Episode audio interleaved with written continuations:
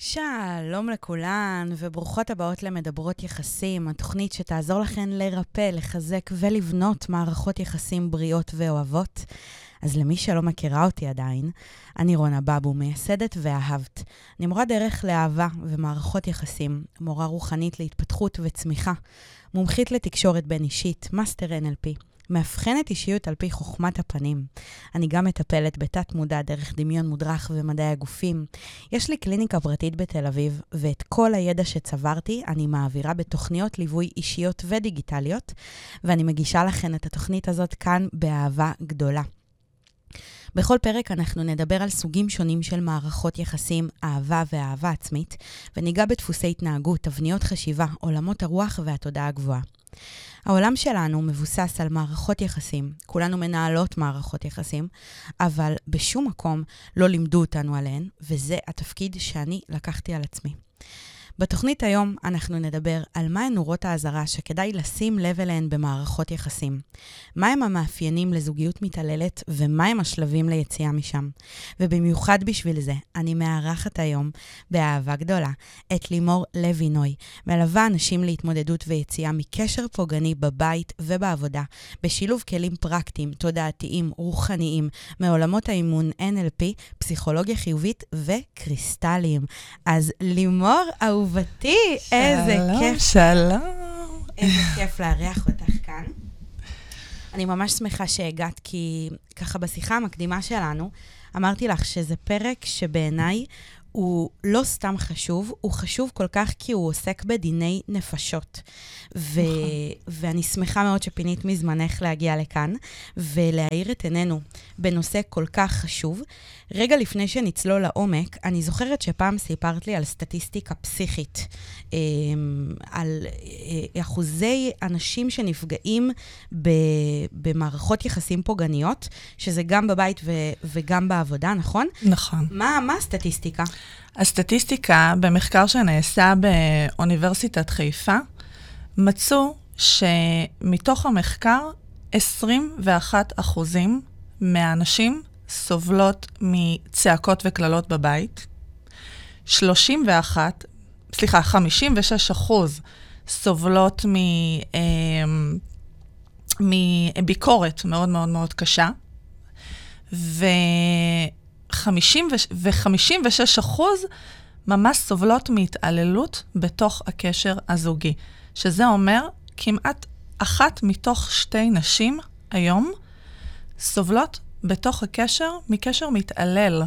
וואו. שזה מטורף. סטטיסטיקה מטורפת. מטורפת. ובגלל זה אני חושבת שהפרק שלנו היום הוא כל כך חשוב, והעשייה שלך היא כל mm-hmm. כך חשובה, כי זאת באמת ההתמחות שלך. נכון. אמ, ואני ממש רוצה ברשותך, ככה, בלי ללכת יותר מדי סחור-סחור, שאנחנו נפתח ונתחיל באמת בשאלה הראשונה, שככה, אני רוצה שאנחנו...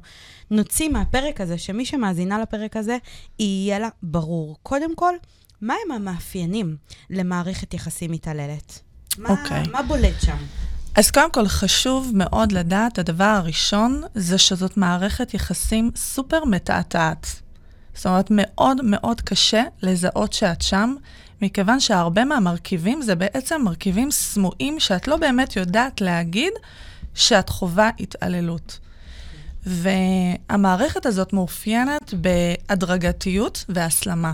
זה מתחיל בדרך כלל מוולנטינו, מהאב מושלם, המחזר שחלמת עליו, הגבר ש... שרצית כל חייך. הוא מחזר אחרייך, הוא מטורף עלייך, הוא מתקשר, הוא מסמס, הוא מפתיע. הוא, הוא, הוא נותן לך להרגיש שאת מלכה, וככה הוא לוקד אותך.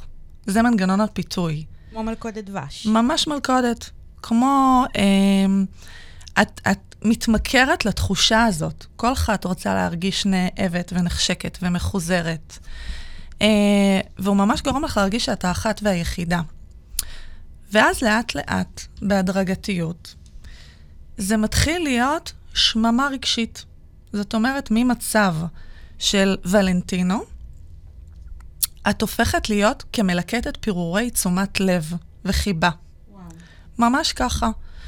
פתאום הוא כבר פחות מחזר. המחמאות והפרגונים הופכות, הופכים לביקורת, אה, על האשמות, אה, לתחושה שאת אה, לא מספיק. ואם את אה, ככה מאירה את תשומת ליבו, ואת אה, שמה את הדברים על השולחן, ואת אומרת לו שחסר לך ואיפה מה שהיה, אז הוא יכול לעשות לך גז לייטינג. שזה? ש-gaslighting, אנחנו נדבר על זה עוד בהמשך לעומק, אבל הוא יכול להגיד לך שאת ילדותית, שאת מחפשת אותו, שאת יותר מדי רגישה, שבעצם אה, אה, את מדמיינת. אה, אפשר להגיד אפילו במילים פשוטות, הוא כמו הופך אותך למשוגעת, ואת מה שאת מרגישה ללא לגיטימי? חד משמעית. זאת אומרת, גז לייטינג זה בעצם טקטיקה מאוד ידועה של, אה, של הנרקיסיסט המתעלל. זה בעצם טקטיקה שעל ידי אה, הכחשות והסתרות ולספר לך חצאי אמיתות, הוא בעצם אה, אה, משחק לך במוח. הוא פשוט משחק במוח. הוא יכול להבטיח לך משהו, ואז אחר כך את אומרת לו שהוא הבטיח לך, ואז הוא אומר לך, את מדמיינת. אני לא אמרתי דבר כזה. אני מעולם לא אמרתי דבר כזה. או שהוא יכול להגיד לך, אה, אם ככה הוא עשה איזשהו משהו ואת כועסת עליו ואת אה, שמה את הדברים על השולחן, אז הוא יכול ממש לבטל את הרגשות שלך ולהגיד לך, אין לך זכות בכלל להרגיש ככה. מה שהוא עושה בעצם, זה הוא בעצם מבטל את הרגשות שלך לגמרי, וגורם לך להרגיש שאין בכלל מקום לרגשות שלך. לאט-לאט את מתנתקת, לאט-לאט את מרגישה שאת uh, בכלל, אולי מה שאני מרגישה, אולי הגזמתי, אולי טעיתי. זאת אומרת, אם אני רגע שנייה יכולה להיכנס לנעליים של מי שחווה סיטואציה כזאת, אפשר ממש קצת להשתגע. אפשר לאבד את השפיות. יש, יש גם מצבים שאת אה, כל כך מתוסכלת מהמצב, שאת יכולה להגיד לו משהו, ולא משנה מה תעשי, הוא יעביר, הוא יעשה flipping, הוא, הוא יסיט את השיחה, הוא יאשים אותך. ואז כשאת כבר מאבדת את זה, ואת אה, בוכה, או אפילו צועקת, הוא פתאום יכול להסתכל עלייך בשיא הביטחון ולהגיד לך, את ממש משוגעת, את לא נורמלית. תראי איך את מתנהגת, את האלימה. זאת אומרת, להפוך את כל מה לא. שאני מרגישה וחווה, ואומרת, לא להפוך אליי. לגמרי, הוא עושה flipping. ממש ככה, flipping זה ממש, הוא מעביר את האשמה, וזה לא משנה גם אם הוא עשה דבר נורא, פגע בך, בגד בך. הוא יגרום לך להרגיש איכשהו שאת אשמה גם במה שהוא עשה. וואו. את גרמת לזה. את אשמה. עכשיו, גזלייטינג זה משהו שגם אפשר לחוות במערכת יחסים בעבודה מול הבוס? בוודאי, בוודאי. גזלייטינג זה אחד מהמנגנונים הבולטים ביותר בכל מה שקשור להתעללות אה, רגשית.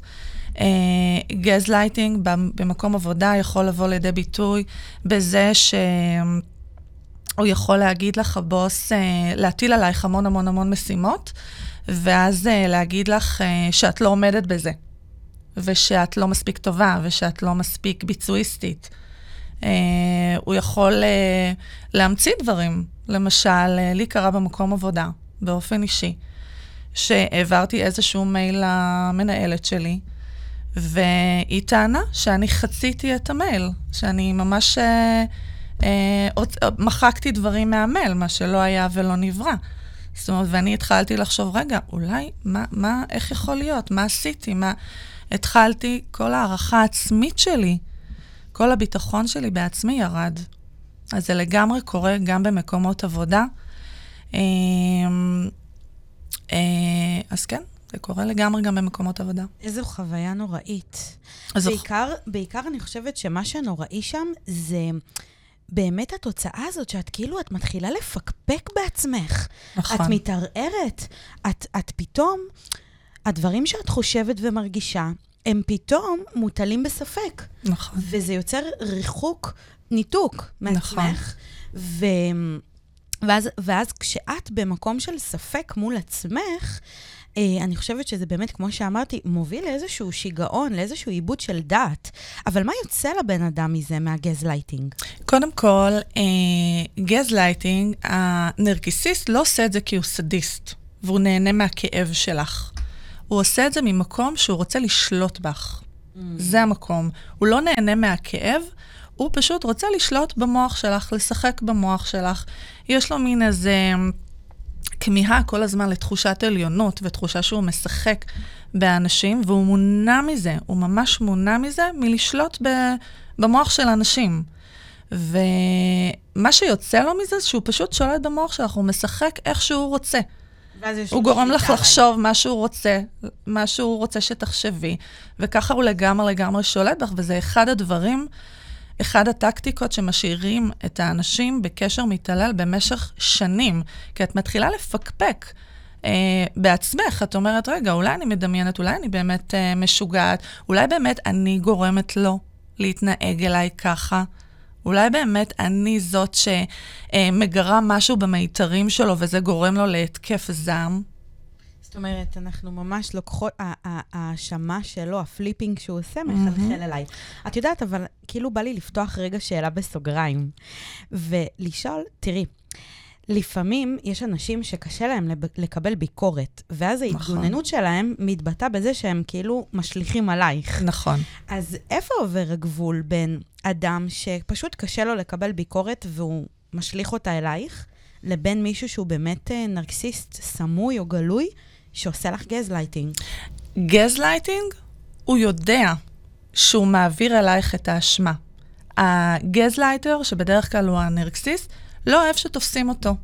לא אוהב שתופסים אותו, הוא לא רוצה להיראות, אה, להיחשף בכישלון שלו או בטעות שהוא עשה.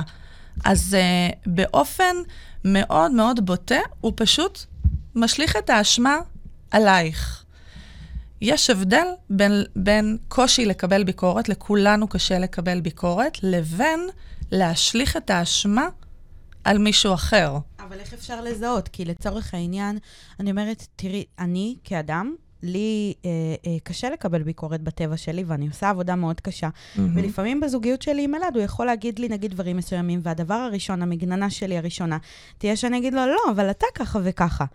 ו, ואני תוהה לעצמי, איפה, איפה עובר הגבול? כאילו, במה? בזה שאחרי... ה gaslighter הוא לעולם לא יודע בטעות? לא, ה gaslighter לעולם לא יודע בטעות. הוא אף פעם לא טועה. הוא אף פעם לא טועה.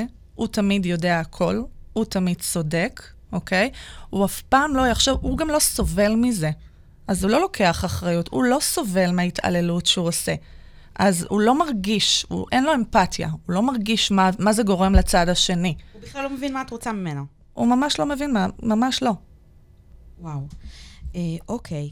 אז יש עוד אה, ככה מאפיינים כן. ש, שמאפיינים את הדבר הזה, את, ה, את ההתעללות במערכת יחסים? בוודאי, יש עוד המון המון מאפיינים. אחד המאפיינים המאוד מאוד בולטים זה ה, התנודות המאוד מאוד קיצוניות. זה ממש להפוך, יש זה כאילו, יש לנרקיסיסט שתי פנים. הוא יכול להיות, כמו שאמרנו, המאהב המדהים, המושלם, הגבר שמפנק ומחזר, ופתאום, מ-0 ל-100, הוא בהתקף זעם, בגלל דבר שיכול להיות מאוד מאוד מאוד שולי. מילה אחת לא במקום, הוא בהתקף זעם, הוא יכול להעליב אותך. אחת הטקטיקות שהוא משתמש בהן זה עונשים. עונשים. עונשים מאוד קשים שפוצעים את הנשמה. ומה זה העונשים? עונשים זה יכול להיות שהוא עושה לך ברוגז. silent treatment. זה נקרא בעצם בעברית טיפולי שתיקה. ממש, טיפולי שתיקה. שזה ההפך מאהבה זאת אדישות. נכון. וזה אחד הדברים הכי קשים. עכשיו, זה לא רק שהוא עושה לך שתיקה בבית, הוא יכול גם להיעלם, ואת לא תשמעי ממנו. הוא יכול uh, פתאום להתעלם לחלוטין מהקיום שלך. הוא יכול לעשות לך עונשים של uh, רגע אחד, רגע אחד הייתם לאבי דבי, ורגע אחר, כשאתם צריכים ללכת לארוחה משפחתית, הוא יגיד לך שהוא לא מגיע, שהוא לא בא. כי? כי זה אחד, כי לא בא לו. אחרי איך שהתנהגת, הוא לא יבוא להורים שלך.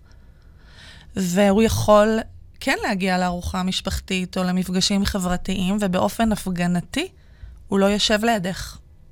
הוא יראה לכולם שהוא כועס, שאת עשית טעות. וזה כאילו יש לו שתי פנים. הרבה מהאנשים שאני מלווה אומרים, אני לא מזהה אותו. רגע אחד הוא יכול להיות הכי מדהים, ורגע אחר הוא כאילו מתנתק, זה כאילו כבר אין בינינו שום דבר. הוא לא רואה אותי, אני לא קיימת, גם אין, הוא כבר לא שותף בבית, כי אם הוא כועס עליי עכשיו, אני נענשת. וואו. תחושה מאוד מאוד קשה. זה, את יודעת, זה הדבר כאילו שקופץ לי עכשיו, שבאיזשהו מקום כאילו קפ, קפץ לי שזה סוג של מניה דיפרסיה ביחסים. אמ, זה מתחבר כן, לך? האמת שכן. לא, זה לא מאובחן, אבל זה לגמרי מזכיר התנודות האלה. זאת אומרת, את יכולה להיות בהיי, בגן עדן, בתחושה שחברות שלך יכולות להסתכל ולהגיד, וואי, תפסת גבר של החיים. גם אה, אה, אבא טוב, גם מפרנס, גם אה, אה, מפנק אותך, גם קונה לך פרחים. הרי אחת אחד הדברים זה שהוא עושה מחוות מאוד מאוד גדולות. הוא לא יודע בטעות שלו, אבל הוא יעשה מחוות כדי לכבוש אותך מחדש. זה בדיוק המשחק הזה והמעברים החדים בין ולנטינו לבין אויב, בין אוהב לבין אויב. וזה ממש ככה, ובזמן שהוא בדיפרסיה, כמו שאומרים, ושהוא כועס, זה כאילו בן אדם אחר. וואו, איזה קשה זה להיות זה במקום קשה הזה. בטירוף, כי זה חוסר אונים. זאת אומרת, את יושבת ואת יכולה גם לבכות מרורים, ולהיכנס למצבים של דכדוך ודיכאון ופוסט-טראומה ותחושת בדידות תהומית. וזה יכול להיות גם במצבים שאם הוא כועס עלייך, את תהיי גם בדרך לחדר ניתוח, הוא ילווה אותך, אבל הוא לא ידבר איתך. אלוהים ישמור. זו רמת הקיצוניות. את יודעת, אמ, אז אני עכשיו כאילו מבינה שאם יש לנו את הגז לייטינג, אז פה יש עוד משהו שקורה כתוצאה מהאישיות שלו, שאני מבינה שהוא המחוות שכולם רואים, כאילו כולם רואים את הצד הטוב, ואז את יודעת מה קורה לאותה אישה? אני ממש מכניסה את עצמי לנעליים שלה ואני אומרת, היא בטח גם מפקפקת בעצמה, לא רק כי הוא עושה לה גז לייטינג, אלא כי מבחוץ, הסביבה, ברור. מבחוץ אנשים לא הבינו מה היא רוצה. ברור. הוא המאהב המושלם, הוא נכון. הזוג המושלם, וגם, את יודעת, אם הוא מביא כל כך הרבה טוב, אז את יודעת, זה מוביל למחשבות של, רגע, אבל כאילו יש בו כל כך הרבה טוב, אולי באמת אני בדיוק. עושה משהו שמוציא ממנו את הרע. נכון, בדיוק. יש, אה, זה, זה כל כך רווח הדבר הזה, שיש הבדל בין הדימוי הסביבתי שלו, איך שאנשים רואים אותו, לבין ההתנהגות שלו בבית. אוקיי? הוא יכול להיות גבר, אגב, זה לא רק גברים, אוקיי? יש גם נשים שהן אה, מתעללות סדרתיות בבני הזוג שלהם, ואני מכירה לא מעט גברים שהיו אצלי בקליניקה, וגם חברים שלי שעברו את זה. אבל uh, בחוץ, כלפי חוץ, בסביבה, אנשים יכולים להעריץ אותו. הוא מצליח, הוא מרשים, הוא אחלה צ'ארמר? ספיקר, הוא צ'ארמר, הוא כובש, הוא יכול להיות uh, מאוד מרשים גם חיצונית. לא שזה קשור, אבל זה קורה הרבה פעמים. והוא יכול גם להרגיש מאוד מחוזר במקום עבודה, גם מבחינת תפקידים וגם מבחינת נשים. טוב, כי זה החלק המתוק של ה... נכון, של זה החלק. המפתה, זה החלק המדהים שלו. ואז בבית, בשנייה אחת, הוא הופך את עורו. הייתה אצלי מישהי בקליניקה שאמרה לי, סיפרה לי, שהם היו באיזשהו אירוע בעבודה שלו, והיא ראתה איך שכולם מסביבו וכולם מעריצים אותו, והיו כמה שפנו אליה ואמרו לה, זכית.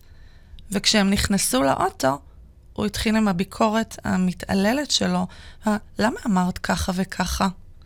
את מנסה להשפיל אותי? את מנסה לעשות כך וכך? ופתאום, בשנייה אחת מהצ'ארמר הסביבתי, הוא הפך להיות המפלצת הביתית.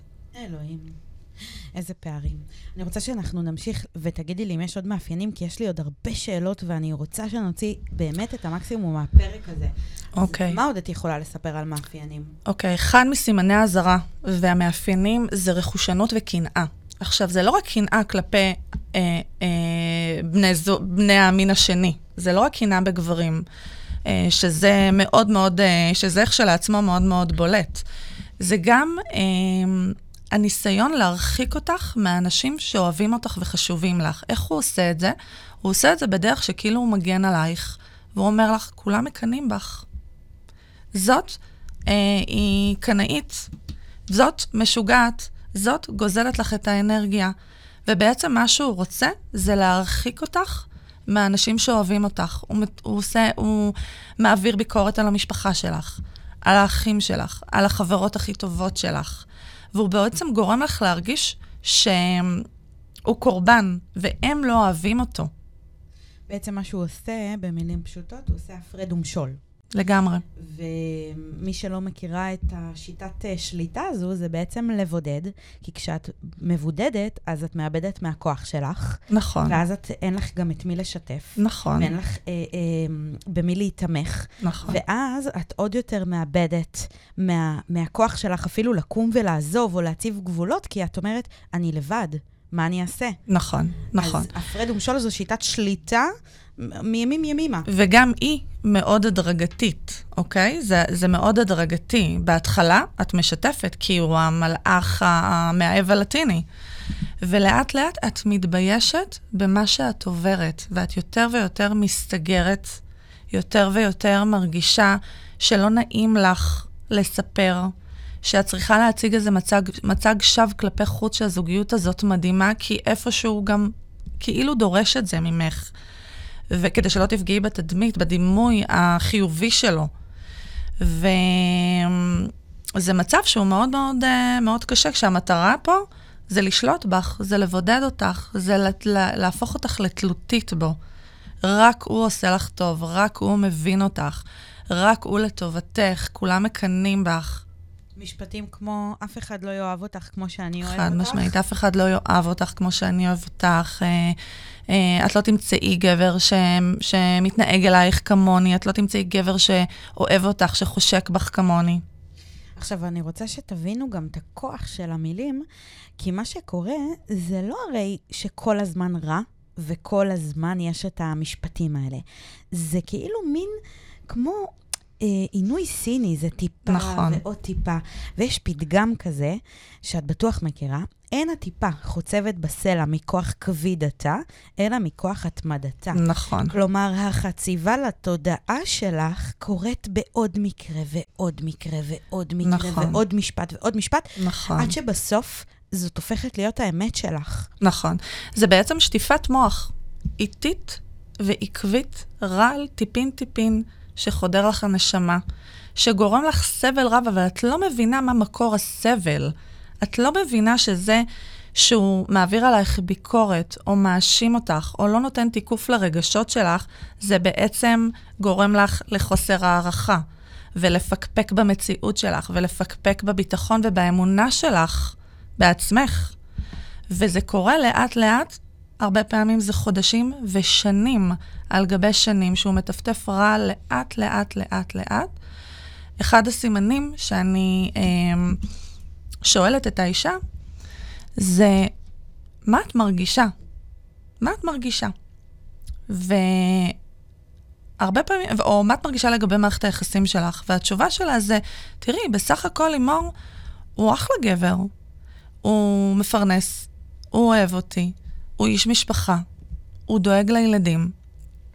ואז לאט לאט, כשאנחנו מסירים את השכבות, אז פתאום היא אומרת לי, תראי, הוא אולי קצת עצבני מדי, אולי אה, הוא ביקורתי מדי. ואז אנחנו מסירים עוד שכבות ועוד שכבות, ופתאום היא מבינה שמשהו השתנה בה. משהו השתנה, היא כבר מסתכלת במראה, או מסתכלת על התמונות שלה לפני עשור או לפני כמה שנים, והיא אומרת, משהו השתנה בי, אני כבויה. אין לי חשק, אין לי אנרגיה, נמחקה לי שמחת החיים. היא מתוכדכת והיא הרבה פעמים מות... מותשת, מותשת.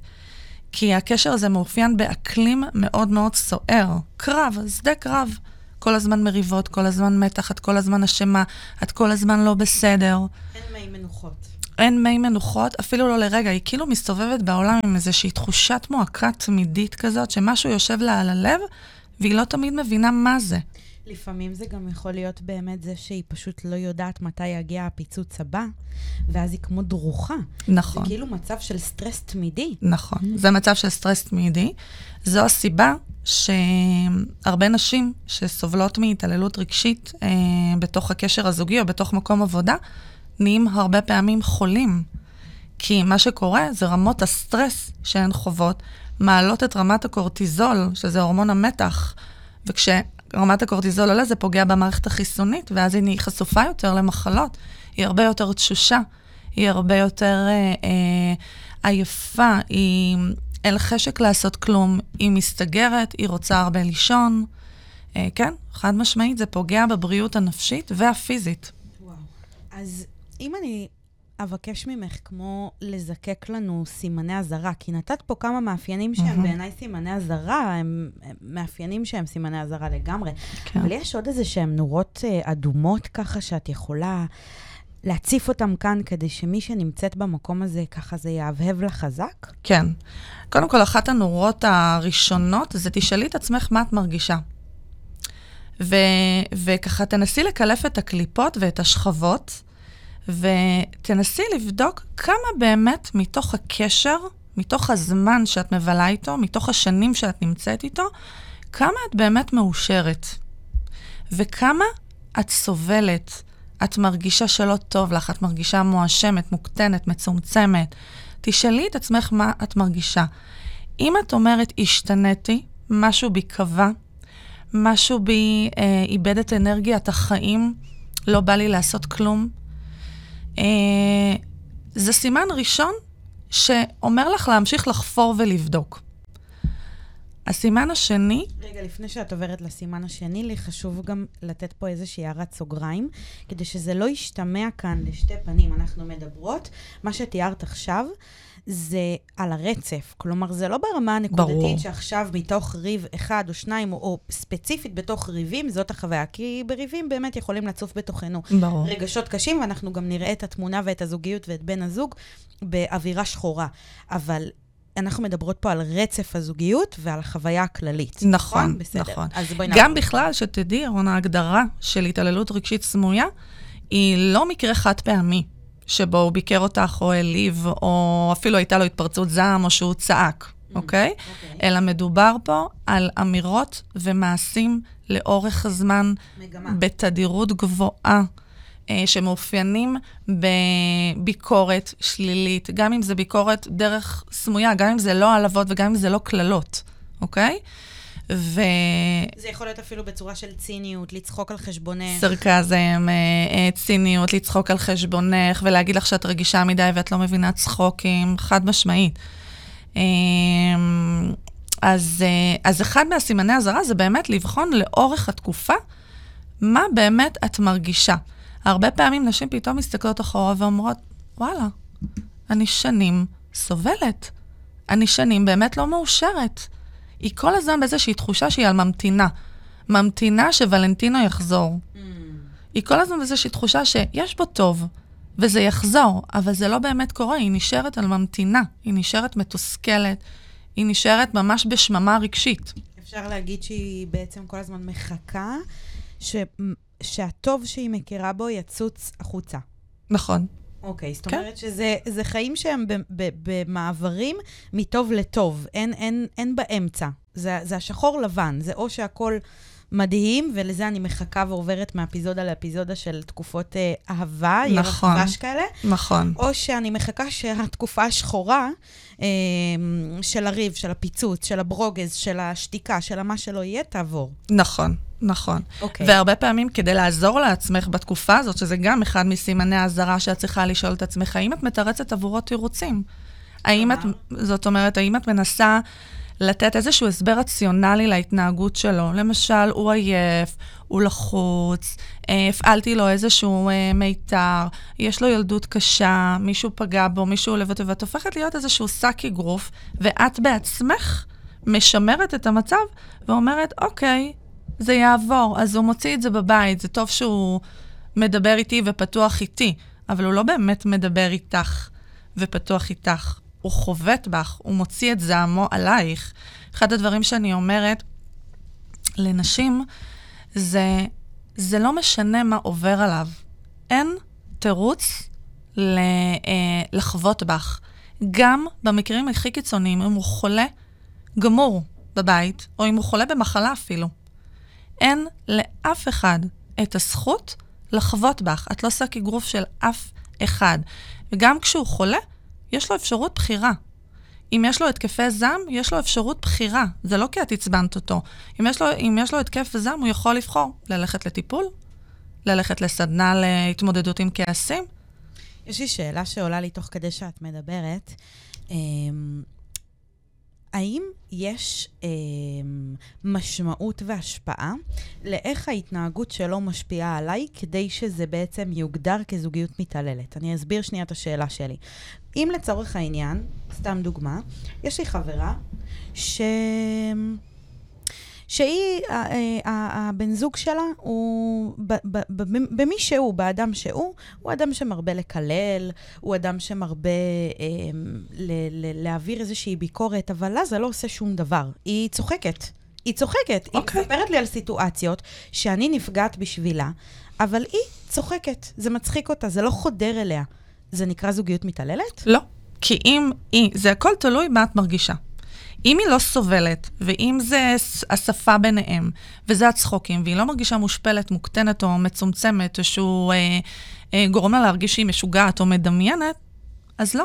אם טוב לה, וזה הסגנון תקשורת ביניהם, וזה ככה סחבקייה כזאת ביניהם, וככה היא מסתכלת. אז יש אנשים שהם חסינים, שהם מאוד חזקים, שהקור שלהם, שיש להם ביטחון עצמי, וזה לא חודר, היא לא לוקחת את הביקורת ואת המילים שלו באופן אישי. זה נשאר שם, זה שלו, הוא כזה. Mm-hmm. וזה בסדר. Okay. יש אנשים שממש יכולים לחיות עם uh, נרקיסיסטים, כי הם לא לוקחים את זה באופן אישי, הם לא עושים עניין מזה, הם לא מלבים ויכוחים, הם לא נכנסים לפינות. לא, במקרה הזה. מושלם.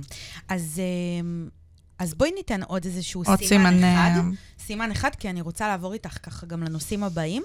אמ, תני לנו את הסימן שקופץ לך עכשיו לראש, שהוא אחד החזקים, כאילו מרקר, מרקר שאסור להתעלם ממנו. אוקיי. Okay. אז קודם כל, אה, קנאה חולנית, אוקיי? אם הוא מחטט לך בדברים, אם הוא מנהל עלייך מעקבים, אם הוא אה, מחטט לך בטלפון, זה נורת אזהרה לא אדומה, שחורה, אוקיי?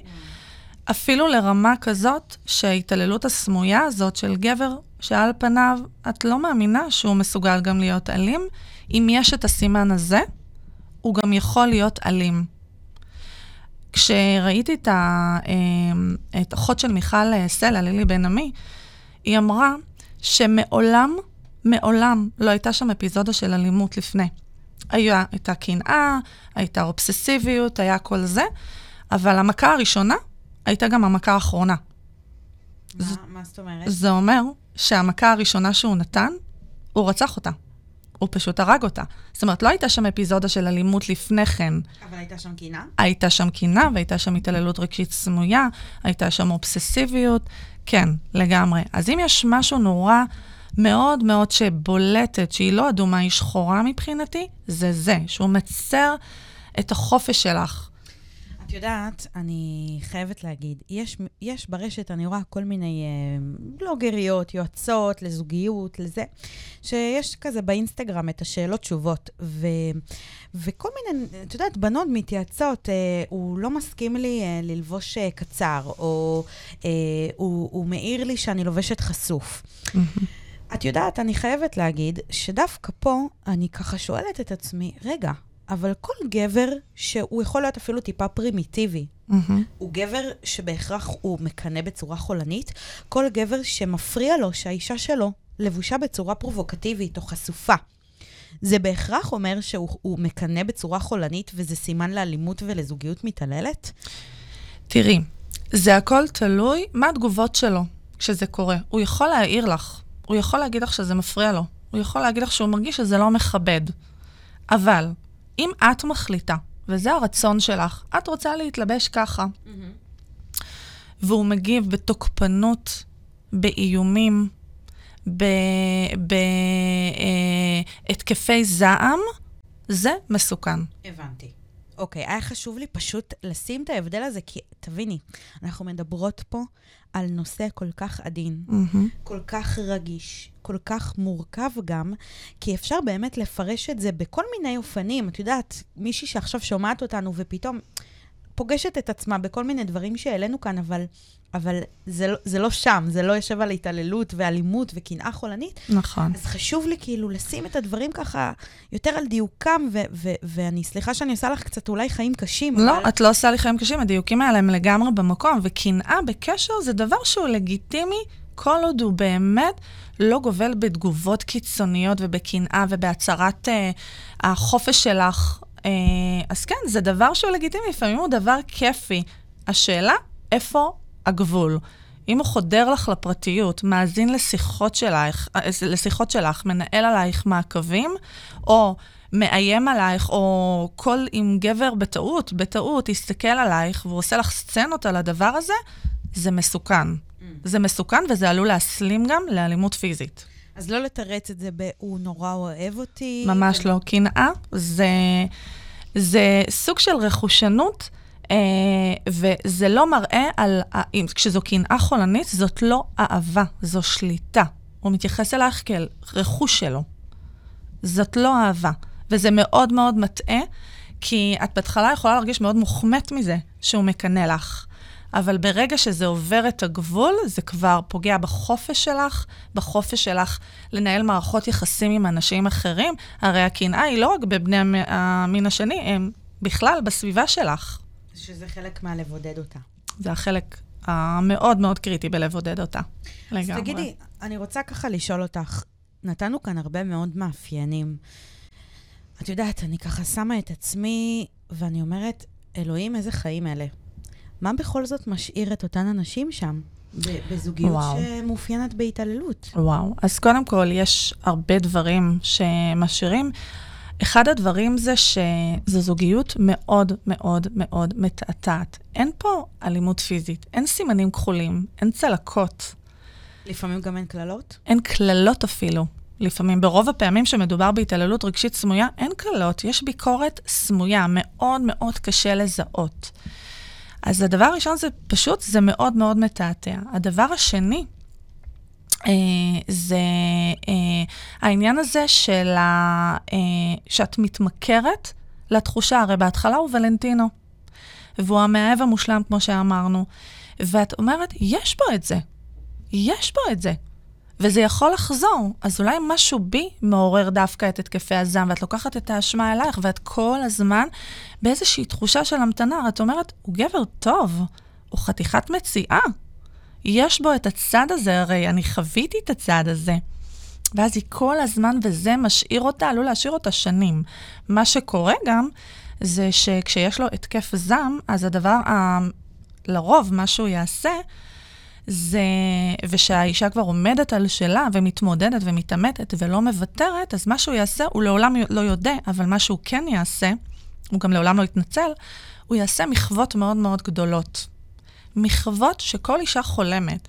הוא פתאום יפתיע אותה, זר פרחים, והוא יעשה איתה סקס מטורף, והוא אה, פתאום יסגור איזה סוף שבוע כהפתעה, והוא יפנק אותה, והוא יחמיא לה ויפרגן לה, וכאילו, המטרה היא להשתיק את מה שקרה. בכלל לא יעלה לשיח ההתקף זעם שהיה לו לפני כמה ימים.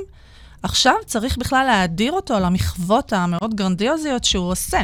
עכשיו צריך לתת לו את הבמה, וזה מה שהוא מצפה. זאת אומרת, מה שהיה נמחק. המחוות האלה ממכרות. גם המחוות הן מאוד מאוד מטעות. כי שוב, זה מזכיר לה שיש בו גם את הצד הטוב. ואז היא קצת, זה מזכיר לי מהמרים, שפעם אחת אה, נכון. זכו, והם מחכים כאילו לזכייה. עכשיו, ממש. לא אכפת להם שהם הפסד על הפסד על הפסד על הפסד. לגמרי. התמכרות. מחכים- כן. זה ממש התמכרות אה, לסם אהבה, אפשר לה, להגיד ככה. הדבר הנוסף, וזה הזכרנו קודם, שמשאיר אותה, זה שיש פערים מטורפים בין הדימוי הסביבתי שלו לבין ההתנהגות שלו בבית. וזה גם מבלבל אותה ומאוד מתעתע, כי כלפי חוץ יגיד לו, מה את רוצה? יש לך גבר מושלם בבית, הוא אבא טוב, הוא נאמן. כל, אה, בכל זוגיות יש עליות וירידות, כל זוגיות מאופיינת במריבות. את, יש לך ציפיות גבוהות מדי. זאת אומרת, היא יכולה לק- ל- ל- לחוות גם גז לייטינג מהסביבה, אפילו. כי, כי היא יכולה לחשוב, ש, וזה, הסיב, וזה הדבר השלישי או הרביעי שמשאיר אותה שם, זה הגז לייטינג. זה זה שהוא גורם לה להרגיש שהיא כבר מפקפקת במה שהיא חווה. היא כבר לא רואה באמת את המציאות כמו שהיא. היא ממש מפקפקת במה שהיא חווה, היא אומרת, אולי אני מדמיינת, אולי אני לא בסדר, אולי אני האשמה. וזה מה שמשאיר אותה שנים, שנים על גבי שנים בתוך הקשר, ומטשטש את הסבל שלה.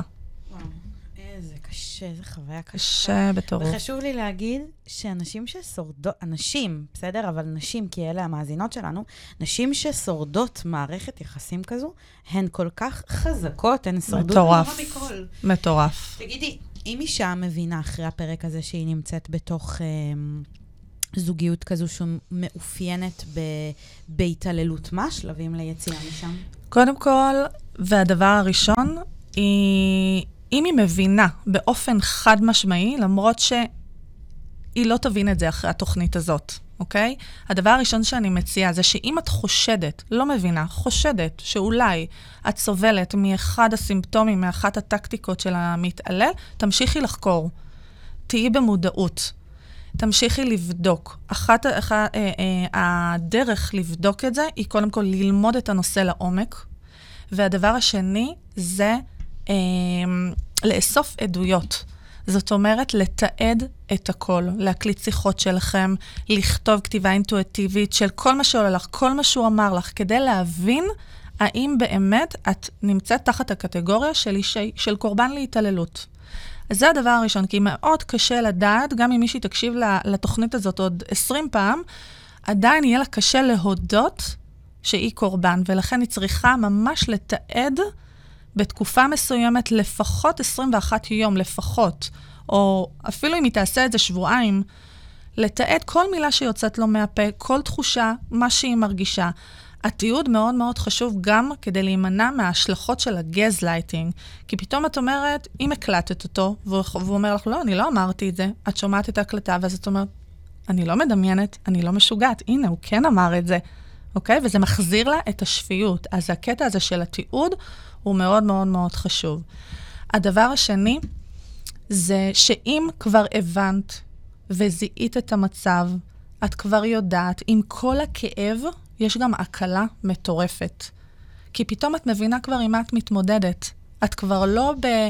את לא... את מבינה פתאום מה מקור הסבל שלך, אוקיי? ואת לא מתהלכת בעולם בתחושה שאולי את דיכאונית, אלא... יש, יש לזה שם. מה? יש, יש לזה שם. שיש לזה שם, ממש כמו, פתאום את יודעת איך להתמודד, זה בדיוק כמו מחלה. כשיש קבוצת סימפטומים ונותנים לה שם, יודעים איך לטפל, יודעים עם מה להתמודד. אז עכשיו את כבר יודעת, זהו, אין לייפות, אין תירוצים, זה המצב. מרגע שאת מבינה, עומדת בפנייך החלטה. צריכה לקבל החלטה. או פרידה, לאלתר, או שאת אומרת, תהיה פרידה, לא עכשיו, או שאת אומרת, אני נשארת בקשר הזה, אבל יחסי הכוחות משתנים. מאזן הכוחות משתנה. איך? תכף ניגע בזה, רק אני אגיד משהו על פרידה, שזה סופר סופר סופר קריטי. אם את חושבת להיפרד, אוקיי? בכל מקרה, גם אם, גם אם זה לא פרידה עכשיו, אסור לך, אסור לך לעשות את זה לבד, אוקיי? כי גבר שהוא מתעלל רגשית עלול להיות גם אה, אלים פיזית. אם תחליטי פתאום לעזוב אותו, ישתחרר לו הג'וק, הוא יכול פתאום להרגיש שהוא דוח, אה, נדבק לקיר, והוא עלול אה, לעשות משהו.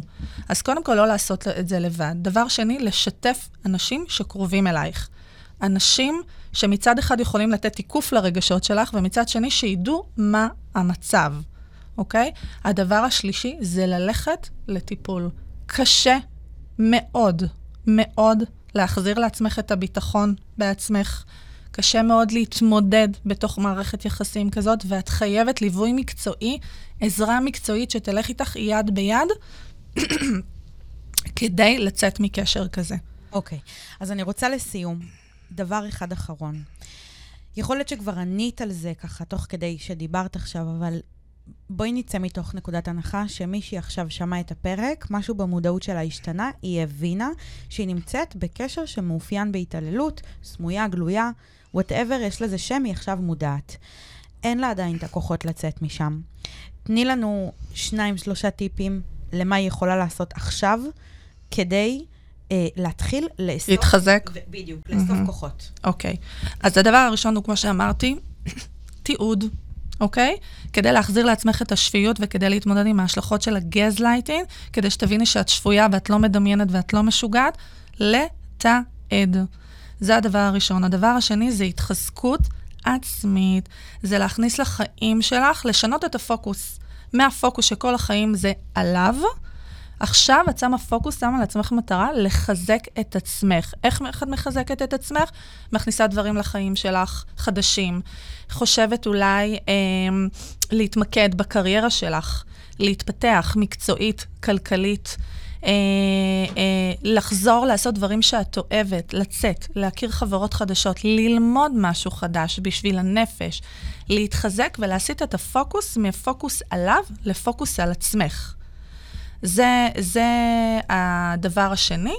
והדבר השלישי זה ללכת לטיפול, לייעוץ, לאימון, כי זה מאוד מאוד קשה. אימון יכול ממש לשנות את ה... לעזור לך לצאת מזה בצורה אה, מאוד מאוד מאוד משמעותית. אז באמת ככה, אני מאוד מאוד מקווה שמי שתשמע את הפרק הזה ועדיין לא מוצאת בתוכה את הכוחות לקום וללכת, לעזוב, תתחיל ככה לפחות מדבר אחד שאמרת כאן, ו... אני בנימה זו אגיד שלך יש קליניקה, נכון? נכון. בפתח תקווה, וזאת נכון. ההתמחות שלך, וזה מה שאת עושה, ועם זה את עובדת, גם ב, בתחומי העבודה, נכון? גם במצבי ש, במצבים של התעמרות אה, של מנהל בעובד, וגם במצבים של התעללות רגשית בתוך קשר זוגי. אז uh, בנימה זו, לימורי, אני רוצה להגיד לך תודה ענקית. תודה שבאת היום, תודה שנתת מפניני החוכמה שלך בנושא באמת כל כך כל כך חשוב. ואני רוצה לומר תודה לכן, המאזינות, שמקשיבות לכל הפ... הפרק וכותבות לי ומספרות לי כמה שהפרקים משפיעים ועוזרים לכן. תודה שאתן כאן, כי בלעדיכן לא היה בכלל סיבה לקיום התוכנית הזאת. אז אני מקווה שנתרמתן מהתוכנית, ואני מאוד מקווה ש... הפרק הזה יעורר וישפיע על הרבה מאוד נשים שסובלות, וישים, הפרק הזה יעזור להן לס, לשים קץ לסבל שלהן. תודה שהאזנתן. אני יותר מאשמח שתפיצו את הפרק, תפיצו אותו לכמה שיותר אוזניים, שנוכל לה, להפיץ את הבשורה ביחד ולעזור לכמה שיותר נשים. אנחנו נתראה בפרקים הבאים, וכמו בכל סיום של פרק, אני אזכיר לכם שאפשר למצוא אותי בכל הרשתות החברתיות. אני שמה מתחת לתיאור של הפרק את המייל שלי, אפשר יהיה להעביר שאלות שאני אעביר ללימור, ואפשר למצוא את לימור בכל הרשתות החברתיות, נכון? לימור לוי נוי. באינסטגרם לגמרי, כן. אז uh, אנחנו נתראה בפרק הבא. תודה שהאזנתן, תודה שהייתן כאן. אני אוהבת אתכן. שיהיה פורים שמח ושבת שלום.